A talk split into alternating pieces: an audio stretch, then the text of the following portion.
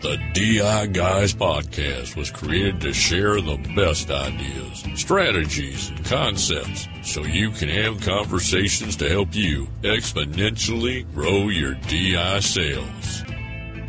While they may have lost their hair, they have not lost their minds. Here are the DI Guys, Chris Carlson and Mike Cogdell. Hi, this is Chris Carlson, and welcome to this edition of the DI Guys podcast. I'm here with my co-host and good friend Mike Cogdell. Mike, what's shaking in Denver today? Same thing as always, Chris. Sunny and hot. Um, no rain in the forecast. I know we always do weather. We have every single podcast. It's going to be 100 today, close to a record. Fire dangers are high. I did read a cool, interesting article about Denver, Colorado this morning. Totally weather aside we are now the second most gentrified city in America, whatever that means. I guess that means you make people leave neighborhoods and go somewhere else so that other people can move in and build high rises. That's what's going on in Denver. That seemed to be the headline story this morning. But other than that, summer's rolling along and things are good considering uh, the, the state that we're all in, as they say. So what about you in the Pacific Northwest? Uh, we in Seattle have gotten a lot of interesting publicity with the whole Chaz and Chop situation, which kind of now behind us. But it's still interesting times. And, and to your point is politically, we're in a very unique situation in this country. No matter what side of the aisle you're on, it's, it certainly is interesting. Well, Chris, if you do remember, remember where I lived in Seattle when I first moved there in 1987? I'm guessing, Mike, that it was within three or four blocks of Chop. I lived really close to the to to the actually Broadway or whatever that street was. I think it is on Cap Hill, just a few just a couple blocks down. So I might have been pretty close to the neighborhood uh, in 1987. It so would have been interesting. Been interesting to say the least. It would have been interesting to see if Mike Cogdell still lived there, if he was in the chop zone, how you would have handled that. We don't need to have that. Let's get I, started. Uh, it was really interesting. I was looking at a couple of reports recently, and that was the Gen Re 2019 individual disability insurance study and then the numbers for LIMRA for 2019. And obviously there's loads and loads of data. But the thing that really struck me as I was looking at the carriers and how much business they were writing, how much business that Northwestern Mutual writes, and it's $84 million in 2019 given the fact that they don't do any brokerage, it's just their internal agency force, and they did 77,000 policies. So Mike, you've been in many, many cities and you've been in the brokerage world for a long time. I mean, that's an astonishing number. Why do you think that, that they're able to do that much business when even the brokerage carriers can't approach those numbers? This one word, training. One word, training. What Northwestern Mutual has done phenomenally well throughout all the change companies, even my old company principal, which I still principal financial went from, you know, mutual to publicly traded. All of the carriers that got in and out of the businesses, out of the actual disability insurance business, the training sort of died with a lot of carriers over time. Whether you were brokerage carrier like Provident, Paul Revere, and Unum or just a proprietary field force like Northwestern Mutual, I would say the one thing that's never changed in the world at Northwestern Mutual's world specifically is they train and they train well because you can't write with, I don't know how big their field force is. I would have to guess 14,000. I don't know, 12, 14, but the brokerage world is infinite. We both know that it meaning not totally infinite, but there's so many brokers out there that could actually sell income protection with their proprietary field force doing 76,000 policies in a year. The only thing that I can say that's different about them versus everybody else is training. So let's talk about training for just a couple minutes, Chris. I'd like to make a comment, then ask you a question. And so here's my comment. And this is something that, that you and I did a lot back in the day when we were with Provident. We had a, a course called DIMAC, and basically that was a training course. And, and depending upon how creative you were, I know that in my agency, I had one, one particular course for individual DI, you know, one for business products and then one for multi-life, even multi-life back in the eighties. And so my, my point being is, is that I was conducting those sessions and then my competitor at Paul Revere had a like training program that he was promoting. And then my competitor at Unum had a like program that he was promoting. And those were the main three. And that's not to say that the, the other, other carriers out there weren't doing it, but the top three, we were training, training, training and training. And guess what? We wrote a crap pot full of business. So, you know, obviously it was a big part of what we did growing up in this business. My, so here's my, that's my statement. Here's my question. Why is it that the people and the professionals that are left in this industry have basically, other than Northwestern Mutual, just abdicating actually doing training? It's a great question, Chris. Let's, um, here, I, lest I digress. What's the biggest conversation about COVID right now in 2020? School starting in the fall around the country. Fair? It's yep. dominating the news every night. Why do they say that? What do children need? Let's, t- let's take education and call it training, right? Training education, training and education. And they're saying fundamentally that if they just sit in front of a computer all day long, that it's going to be bad for everybody. One, from a mental health perspective. And number two, number two is just from their whole socialization of growing up that is training. When people tell me, you know what, I'm so busy, I don't have time, we have to reflect for a moment on the time that we have. Technology was supposed to make our life easier. Would you say that's absolutely the case today when someone says, Chris, I don't have time to see you for 15 or 20 minutes? It certainly has eaten up a lot of our time. We, we go down rabbit holes with this quote technology, well, access to technology, I would say that's my point is you and I know we did this. We did a summit in May and it was virtual and it was wildly successful, but we were still at least face to face on a screen. I, tell people now, if you're so busy, you're not attached to a desk with a telephone line anymore. You don't have to sit there and wait for the all important call. You can be on your way to Tahiti and receive an all important call. So that being said, training is often talked about. I go to IDIS every year. I go to symposiums for disability insurance specifically, even on the NAIFA Nationals when conferences and things, when we talk about disability insurance, everybody says the one thing that's not happening anymore and what I'd like to see more of is what, Chris? What do they say? Training. But then who does it? Very few, Mike. Very few. I mean, part of the reason we're doing what we're doing today is about training and selling disability insurance. If I didn't think that everybody needed disability insurance, I probably wouldn't still be in this business. I would be retired. I can't go fishing or golf every day and I don't do either one that well. So I'm here doing this, but I got to tell you, it, it, the importance of income protection and disability insurance is unbelievable to me. And, and somehow it got into my blood it got into my system. You know, you become a lover of life insurance, a lover of disability insurance, a lover of risk protection in general. And when you know that people are taken care of, you feel good. How do you get there? That's the big question. Everybody says, well, you've got this guy that's a doc writer or this gal that's a doc writer. They didn't get there by themselves. They didn't wake up in the morning and go, Chris, I'm going to start selling disability insurance to residents today. We'll just use that as the, as, as an example. I'm just going to start selling it today what do they all have in common from somewhere, someplace? What do they all, and you and I know lots of these types of producers. What do they all have in common from the beginning of time? Somebody taught them how to sell DI. Somebody taught them how to sell DI until the point that they were so comfortable. They said, you know what? First, they typically would say, thank you. This is, this is kind of cool. This is good.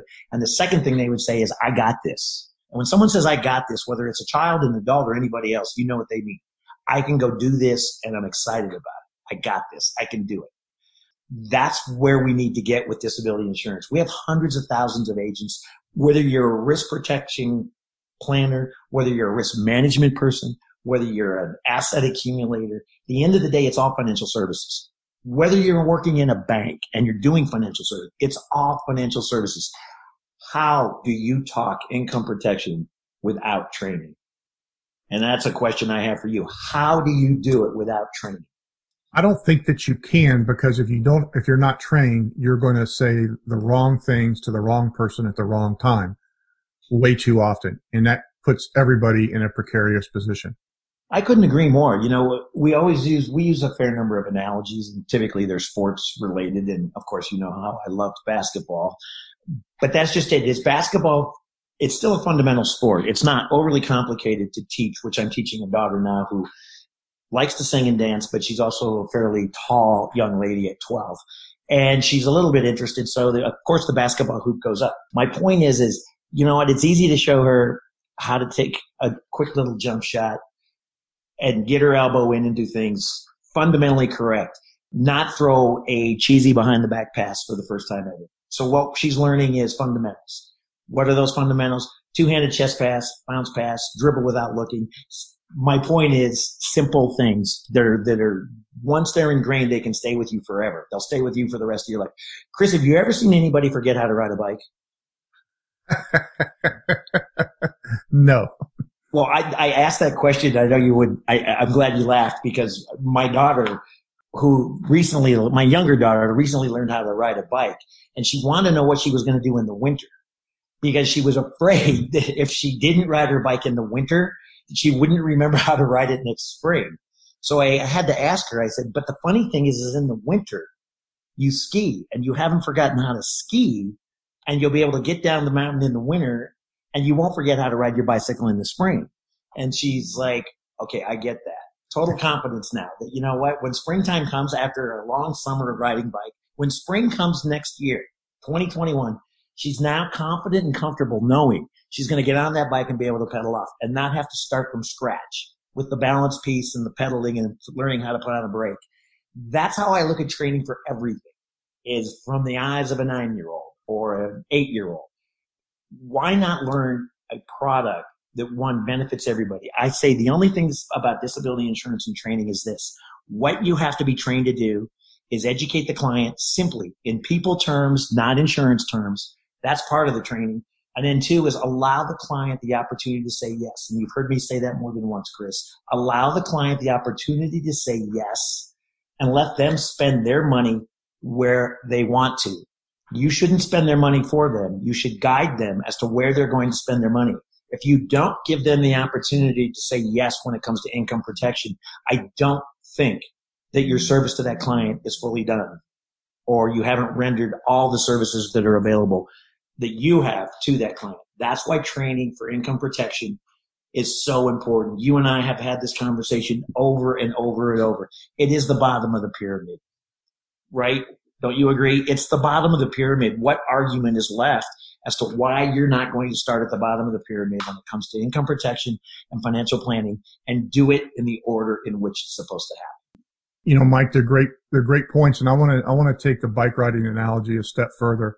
I'm guessing that, that you were out there with your daughter when she had the desire to start riding a bike. In other words, she had a trainer, if you will, to say, okay, here's what you got to do and you were there to balance her and make sure she course corrected and, and you continued to train until you got to the point where there were no training wheels. You weren't holding the back of the seat. She just took off. And that's what we're really talking about here. Who is that trainer for, you know, all the agents and advisors out there? And it, it's not like it has to be, you know, a 12 month course, 24 month course, but just do something. And I think that's the real challenge that carriers have and brokers general agents have is to get back into that helping people ride a bike. Um, because when we do that, to your point, Mike, they never forget. And then they will do it over and over and over again. But we got to get them started. And I think that is really the challenge uh, that our industry has is to get more people starting having conversations regarding the importance of income protection. Chris, you just hit the nail on the head, and let's finish my daughter's bicycle ride because you know what? She's a hardhead. Like because her last name is Cogdell, she's a hardhead. And she decided that, and she's should have been riding a bike three years ago, honest to gosh. But she decided that, you know what, at the beginning of the summer, she was going to ride a bike because her friends could do it. And she was tired of being left out. She was going to do it on her own. How long do you think that lasted? Not Probably a couple of tumbles. And it was like, Dad, can you help me? Chris comes in the house and goes, all right, this time I need help. So you are exactly right. The rest without repeating ourselves a hundred times was the was the training wheels off, the holding this. You remember well. Your kids are older. You remember holding them from the back, hardly balancing them anymore, which they think that you're totally have them. They're kind of doing it on their own, and the next thing you know, they're off and pedaling and a little wobbly, but great.